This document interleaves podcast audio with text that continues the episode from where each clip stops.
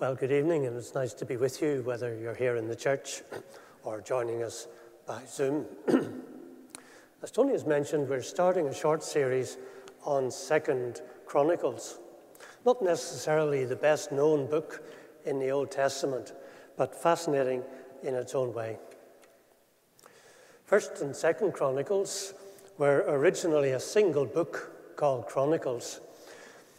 It was actually the last book in the Jewish Old Testament, because for the simple reason that it was the last book which was actually written. Chronicles covers roughly the same period of history, of Israel's history, as the books of Samuel and Kings. But Chronicles is very selective. It focuses only on the history of Judah, the southern kingdom after partition. And it doesn't mention the northern kingdom of Israel.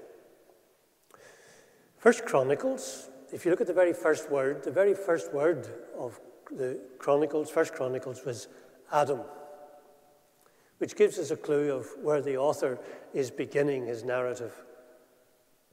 And almost the last sentence of First Chronicles is this very significant statement. So Solomon sat on the throne of the Lord as king in place of his father David. Now remember that Adam had been created to govern and rule the earth. When Adam sinned, it seemed as though God's plan for that to happen had failed. But in some ways, we can see First Chronicles as the story of how God still fulfilled his grand plan to have a man sit on the throne of the Lord on earth in the form of the son of David, Solomon. So why is that not the end of Chronicles, with the son of David on the throne, on God's throne here on earth? Well, sadly, mankind's ability to govern is so flawed that without God's intervention, mankind could not fully achieve God's destiny for them. The story of Second Chronicles is the sad story of the inevitable decline and fall of the house of David. It is a somewhat depressing plot. Judah often descended into idolatry. The kings in Second Chronicles often forgot that the throne that they sat on was the throne of the Lord. They lived as though it was their own throne. And the people ignored the responsibility to live as God's people here on earth.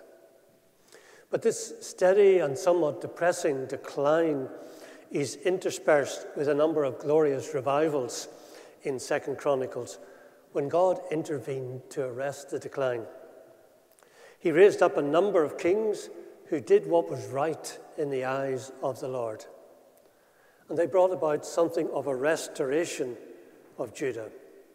And it is these times of revival and how God brought them about, which is going to be the subject of our short 5-week series on Second Chronicles. The first few chapters of Second Chronicles focus on the building of the temple by Solomon. It's in some ways a strange place to start and to give so much material to that. The temple is often called the house of the Lord. Interestingly, Second Chronicles ends with the destruction of that same temple by the Babylonians. But even that is not the final word. The very last verse of Second Chronicles quotes the proclamation of King Cyrus, the Persian Emperor. This is what Cyrus, king of Persia, says. "The Lord, the God of heaven, has given me all the kingdoms of the earth, and he has appointed me to build a temple for him at Jerusalem in Judah. Any of his people among you may go up, and may the Lord, their God, be with them." Something close to that can be found in the British Museum with a cylinder of Cyrus. The fact that Second Chronicles begins and ends with the building of the temple suggests that we should look very carefully at the role of the temple throughout the book. What we will see over the next few weeks is that many of the good kings were characterized by how they restored the temple, and several of the bad kings who led Judah into idolatry are often characterized by how they mistreated or even just neglected the temple. So, if First Chronicles is about the throne of the Lord, then we can think of Second Chronicles as being about the house of the Lord. And there are two different things, two different ways through which the Lord governs the earth.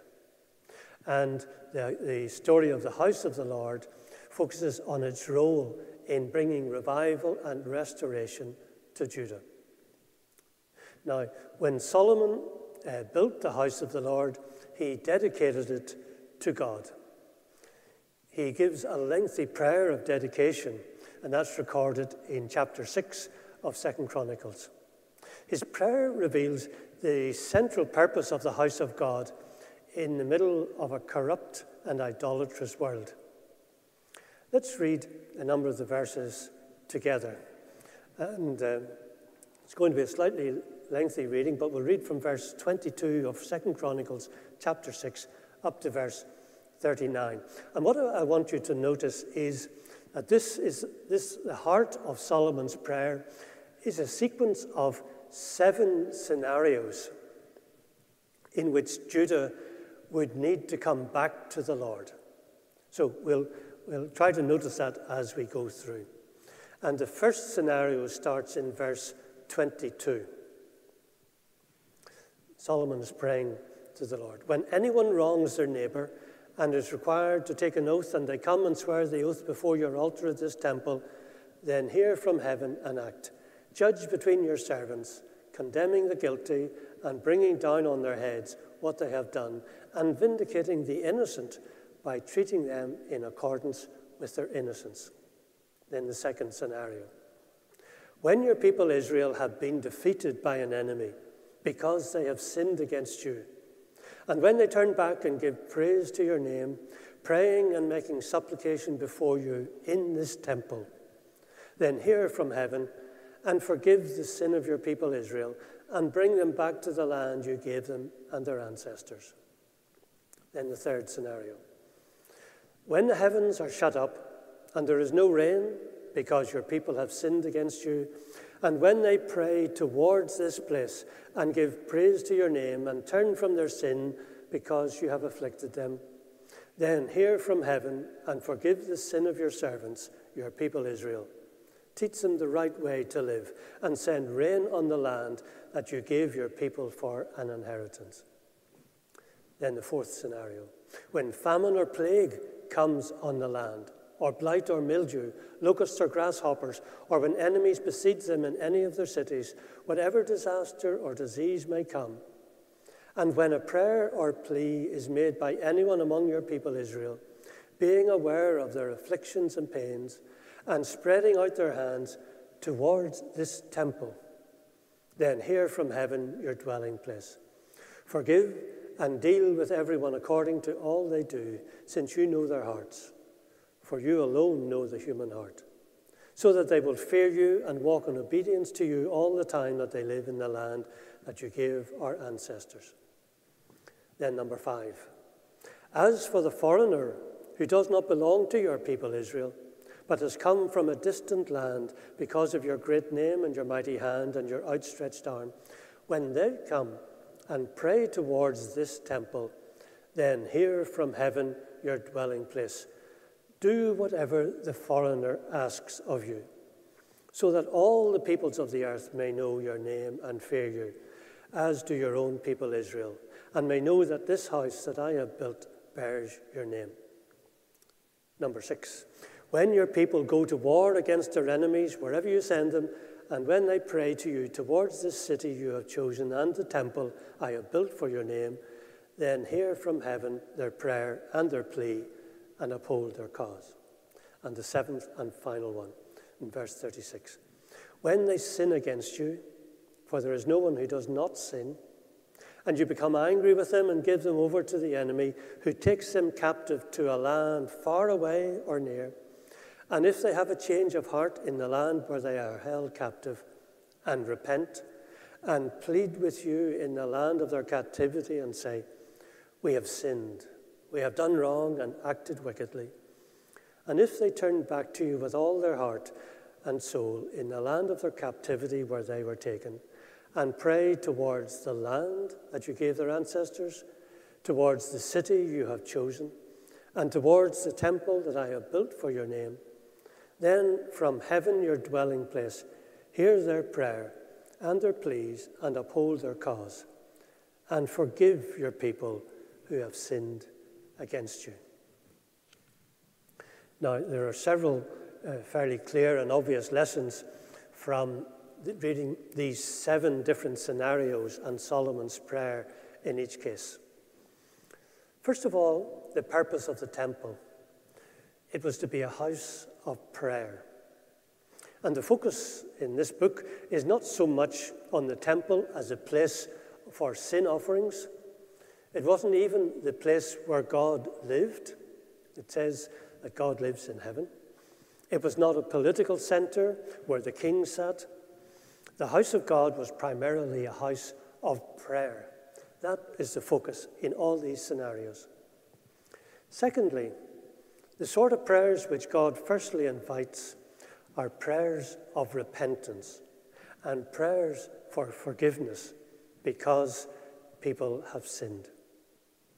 When God's people backslid, as we describe it, and turned away from God and got into trouble as a result, the temple was a visible testimony from God that God will forgive sinners who truly repent, whether they're believers or unbelievers. And the third clear lesson is that the prayers which God invited were also prayers for healing and restoration. God wants to fix the damage which sin does in people's lives. He wants to bring healing and restoration. But that can only come after a prayer of genuine repentance, when we come back to the Lord by confessing our sin and asking for God's forgiveness. Then we can pray the next stage of God's loving plan, his plan to bring healing and restoration. Now, because of the shortage of time, in the rest of our time this evening, I'd like to touch on 2 things. I'm not going to go through all 7 scenarios that Solomon refers to. I'm just going to select 2, you'll be relieved to hear. But there are 2 where we have historical case studies later in the Old Testament where these verses applied in minute detail and where they were followed by God's servants. Secondly, I'll just make a few comments on how the New Testament tells us to apply the lessons, even though there is no temple of the Lord on earth, no physical building. There's something much more important than that which the New Testament talks about. So, the first scenario I've selected is scenario number 3, which started with these words, when the heavens are shut up and there is no rain because your people have sinned. Now, can you think of a time in Israel's history after this when the people needed really to listen to this? Now, I don't have any prizes with me, and it probably wouldn't deserve a very major prize to identify the time in Israel's history where we see this scenario lived out before our eyes. I'm sure you're already thinking of Elijah. Good, yes, Elijah, and particularly the confrontation with the prophets of Baal, Jezebel's prophets of Baal, on Mount Carmel. At that time, the Northern Kingdom had broken away from the Southern Kingdom of Israel, and they had sadly departed from the truth of Scripture. Their theologians had developed their own, you might call it, interpretation of the writings of Moses. Their motivation for developing this, their own slant and their own distorted view of Scripture, was primarily political. The northern kings wanted to draw the people's loyalty away from the southern kingdom where the temple was in Jerusalem. And so they had to replace that with their own temple, not the one, the house of God, but with their own temple, which was built at Bethel, very cleverly, because Bethel means the house of God. At this temple, there was an image of a calf. And people were encouraged to worship at this calf, not because the calf itself was a god, but it was like a visible physical representation of whatever concept of God you wanted to have. So they had moved away from the absolute truth to being able to mold your own view of God. And once Israel had taken that step away from absolute objective truth about the God of the Scriptures, it was only a small step to embracing the worship of the imaginary gods, the false gods of the nations round about. At the time of Elijah, Jezebel, who was from Tyre and Sidon, Jezebel was trying to establish the worship of Baal as the state religion. There were a few thousand faithful believers at that time who were under intense threats of persecution. Most of them were in hiding because of that. Now, we shouldn't criticize them too much without having been in that same situation. It must have been very hard for young people in those days, particularly, to resist the pressure from their friends and peers, the intense pressure to conform to the ideologies, the new ideologies which Jezebel had brought in. They would have been ridiculed as intolerant fundamentalists. Only Elijah was prepared publicly to stand up and confront the ideology enforced by Jezebel. And Elijah's strategy is based almost entirely on the scenario 3 from Second Chronicles chapter 6. First, Elijah called upon God to discipline the people of Israel by bringing about climate change. There was a drought for 3.5 years, no rain. It led to devastating consequences and poverty. But even that was not enough to bring the people of God to their senses. And so Elijah's next step was to have a contest which would force the people to decide which God they should worship. And it's interesting, the touchstone of who is the real God. It's not who can zap the most enemies. It's not who has the greatest demonstration of power. It's the God who answers prayer. That is the real God. So Elijah said, the prophets of Baal, you have your opportunity. You pray to your God for fire to come down from heaven. And if their prayers were answered, then the people would be entitled to accept that Baal was a real god.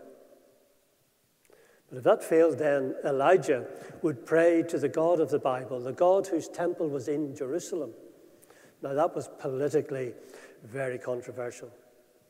And if God, the God of the Bible, answered by fire, then the people would have to accept that the God of the Bible is the living God. And if you remember the story, you'll know that Elijah did something very bold. When it was time for him to pray, he waited. He waited until it was nearly evening. It's as though he was looking at his watch for the right time. And he was waiting quite explicitly for the time when the evening sacrifice would be offered at the temple in Jerusalem. That was a big statement. He's saying, I am synchronizing my prayer with the prayers at the temple of Jerusalem. And just as Solomon's prayer had said, the people in that situation, when they look to the temple and pray, God will hear their prayer. And so Elijah followed the details of Solomon's prayer in considerable detail. And as you no doubt know, God did answer prayer by sending down fire, and the people shouted, perhaps rather reluctantly, but they had to admit it, that the God of the Bible is the true God.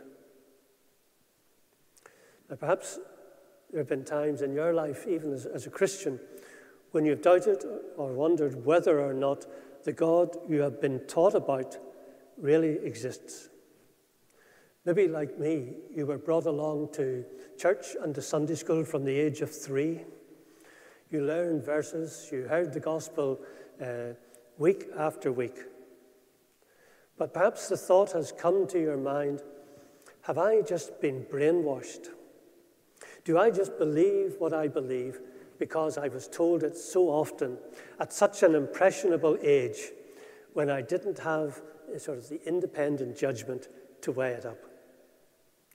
And perhaps you now feel intense peer pressure to accept the ideologies of the world around you, particularly about evolution and gender issues. You feel uncomfortable being such a minority. It would be so much easier to go with the flow and accept what everyone else accepts. But the crucial issue is this: is the Bible true? Does the God of the Bible really exist? Now, there are many helpful approaches to looking at that question and to answering it, but one of the most convincing pieces of evidence that will speak to your heart is when your own prayers are answered. I don't know whether you can look back to a time when you prayed for something quite specific and then you received the prayer. Not everyone has experienced times like that. But before a person walks away from the beliefs that they were taught about the God of the Bible, give God the opportunity to show you that he answers prayer. And not just some strange prayer that a pink elephant will appear in your window at 7:28 tomorrow morning. Elijah prayed what was already in Scripture. So find something in the Bible which God has said he wants for you, and pray for that in full sincerity, not arrogantly, not cynically doubting, but genuinely being prepared to give God a chance to be true to his word. And then wait and see what happens. Pray for something particularly that these tempting ideologies of the world can't give you. Evolution can sometimes sound plausible, but it cannot give you a sense of purpose in life. It tells you that you are an accident. It tells you that your life has no significance. If that's the pressure you feel, then pray to God that if he's there, that he would lead you to discovering a real purpose for your life, a real purpose for your existence. Or if you feel that it's unreasonable to accept what the Bible teaches about gender, what it teaches about living a moral life, then pray that God would bring you to a real understanding of why God's truth makes so much more sense of life here, so much more sense for the goodness and health of the human race than the increasingly complicated theories about gender categories. And if your search is genuine, even though you may have doubts, then you are entitled to accept the outcome. So that's the first scenario that I've selected. The second scenario is number 7, the last one. And here's what it talks here about: when God's people have gone so far away from him that they are taken into exile in a foreign country. And Solomon foresees a time when God's people would be exiled because of their sin. And he says that if they recognize their sin and repent, they should pray, notice what it says, towards firstly the land of Israel, then towards the city of Jerusalem, and lastly towards the temple. Now, what time in history does that remind you of? Is there anybody whose name comes to mind who was in just this situation? Again, I'm afraid I don't have any Mars bars to dish out, but I imagine that a number of you are thinking of, for example, the book of Daniel and the person of Daniel, where Daniel and indeed all of Judah, or most of Judah, had been taken into exile to the land of Babylon. And in the second half of the book of Daniel, we see Daniel taking very literally the instructions of Solomon's scenario 7 and following it through in detail. This scenario that we read convinced Daniel that the secret to restoration of Israel lies in prayer, not in political agitation, not in military revolt. Daniel is famous for being a man of prayer. He understood that his struggle against the powerful ideologies of Babylon and Persia were fought not in the newspapers, not on the streets, but in the spiritual realm by prayer. And the real enemies of God's people have always been the principalities and powers in heavenly realms. Indeed, Daniel's prayers were so effective that the powers of evil tried to stop him praying.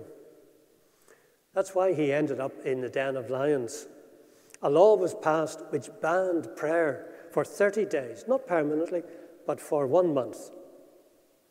It wasn't just prayer meetings that were banned, but even individual prayers too. Now, how would you have responded to a law like that? Would it have made much difference to you, if you were honest? Some Christians seem to go through more than 30 days without praying, and it doesn't seem to cause them much distress. Or would you have said, well, it's only 30 days. God understands, and when the 30 days are over, I'll make up for it by praying twice as much for the next month. Or would you have organized public days of prayer in defiance of the law? Well, notice how Daniel responded, and I'm relying here on your memory of the story. He did not attend prayer meetings, as far as we know. He did not organize public protests. But he did continue to follow the instructions of Scripture about his own personal prayer life, and in particular, he followed the details of scenario 7 in Second Chronicles chapter 6. In chapter 6 of his own book of Daniel, that's the story of Daniel being thrown into the den of lions. And chapter 9, then later, is Daniel's great prayer of confession on behalf of Israel. So if you like, chapter 6 tells us about how Daniel prayed, and chapter 9 tells us about what he prayed for. And in chapter 6, the detail that we're given is that Daniel opened his windows towards Jerusalem, exactly as stipulated in scenario 7 of Solomon's prayer. That was how he prayed, fulfilling the detail of Scripture. Then in chapter 9, Daniel again follows carefully the instructions of the scenario. He confesses the sins of Israel, and on behalf of the nation, as it were, he repents and prays for forgiveness and restoration. And as a result of Daniel's prayers, the emperor of Persia, King Cyrus, was moved to authorize the rebuilding of the temple in Jerusalem, exactly as described in the last verse of Second Chronicles. So in the cases of both Elijah and Daniel, it was their prayers which influenced world events and which shook and undermined the pervading ideologies of the day. We do well to remember that, particularly now when we come in the last few moments to ponder how these Old Testament scriptures apply today in light of the New Testament. So let me just end by briefly mentioning two of the New Testament's direct applications of this part of Chronicles, particularly the two scenarios we've already considered. One application will be our prayers for restoring society, the world around us, as Daniel did.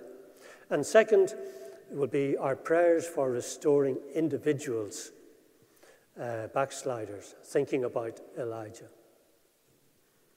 It was the Lord Jesus who reminded Israel that the temple was originally meant to be a house of prayer. He did that when he threw out the money changers. So the Lord brought even Israel's temple back to its original purpose. The disciples even followed that pattern. You remember in Acts 3, I think it is, Peter and John went to the temple to pray. So they had been brought back to that understanding by the Lord Jesus himself. But what would happen for the believers then when that temple was destroyed, as it was in AD 70 by the Romans? How would people pray? Well, the New Testament shows that there's something much greater than the temple. When Paul writes to Timothy, this is how he describes the function of the church. In 1 Timothy chapter 3, he says, "The house of God is now is the church of the living God." So the counterpart now of that house of God, of the temple, is the church. And in that letter in the previous chapter, Paul has a particular message for the men of the church. He says, "I want you men to lift up holy hands in prayer." If we see our society going to the dogs, I think you'll find there's quite a close correlation between how steadily our society is declining and the number of men who are actively involved in prayer in the church. And at the start of that same chapter, he tells us what we should be praying for. He says we should be praying for kings, for rulers, and for all those in authority. This is the primary way in which we can influence and restore proper human society. We should pray for those who make the laws and pray for those who implement and carry out and apply the laws. The Lord wants to see good government and a healthy, peaceful, godly society. We should be praying as a church that those who make the laws will not be unduly influenced by the false ideologies which from time to time seem to capture the nation's heart. We should also pray for the police and for the judiciary and for the civil service. We should pray that they will carry out the laws and not a false understanding of the actual laws. Christians should not ask for any special favors in society. But we should pray that the servants of government will not be intimidated by pressure from those who agitate in favor of one ideology or another. And we're told to fight this battle through prayer. That is how we will see some restoration of truth and peace in our society. Finally, when it comes to the restoration of individual believers, perhaps friends or relatives, who are maybe at the point of walking away from all they were taught, the letter of James is very relevant here, particularly the end of the last chapter. What should you do if a Christian friend or relative backslides? James, first of all, addresses the backslider and says they should be prepared, if necessary, to seek help, to consult the elders, to seek help from them. Now, if someone's not prepared to do that, then they are not genuinely seeking for the truth. Then he encourages us, the rest of us, to intercede for people like that who have gone away from the Lord. James in this stresses the importance of prayer, and he also refers to the example of Elijah, just as we have done. And this is how James ends his letter. "My brothers and sisters, if one of you should wander from the truth, and someone should bring that person back, remember this: whoever turns a sinner from the error of their way will save him from death and cover over a multitude of sins." I pray that over this series in Second Chronicles, that we'll be motivated to be involved in the spiritual struggle to bring restoration and revival to our friends, to our own personal Christian walk, to our families, and to our society. Let's just bow in a moment's prayer. Our Father, we thank you that you are a God who wants to answer prayer. that wherever on this world there is a human heart that genuinely calls out to you, even they may not know you personally, we thank you for your assurance that you will hear that prayer and will answer the cry from a human heart, from a humble heart. Father, we pray firstly for ourselves that should we ever be tempted to go astray, that we will get back to the basics, that we will turn to you in repentance and be restored. We think too of our friends and relatives who perhaps once were involved in church but now seem far away. But we know that no one is beyond your reach. We pray that you would work with them, and perhaps even in the frustrations of their chosen lifestyle, that they would become aware of their need and would once again be encouraged to turn their face towards your holy living place in heaven and turn to you. Help us to be faithful in this matter in Jesus' name. Amen.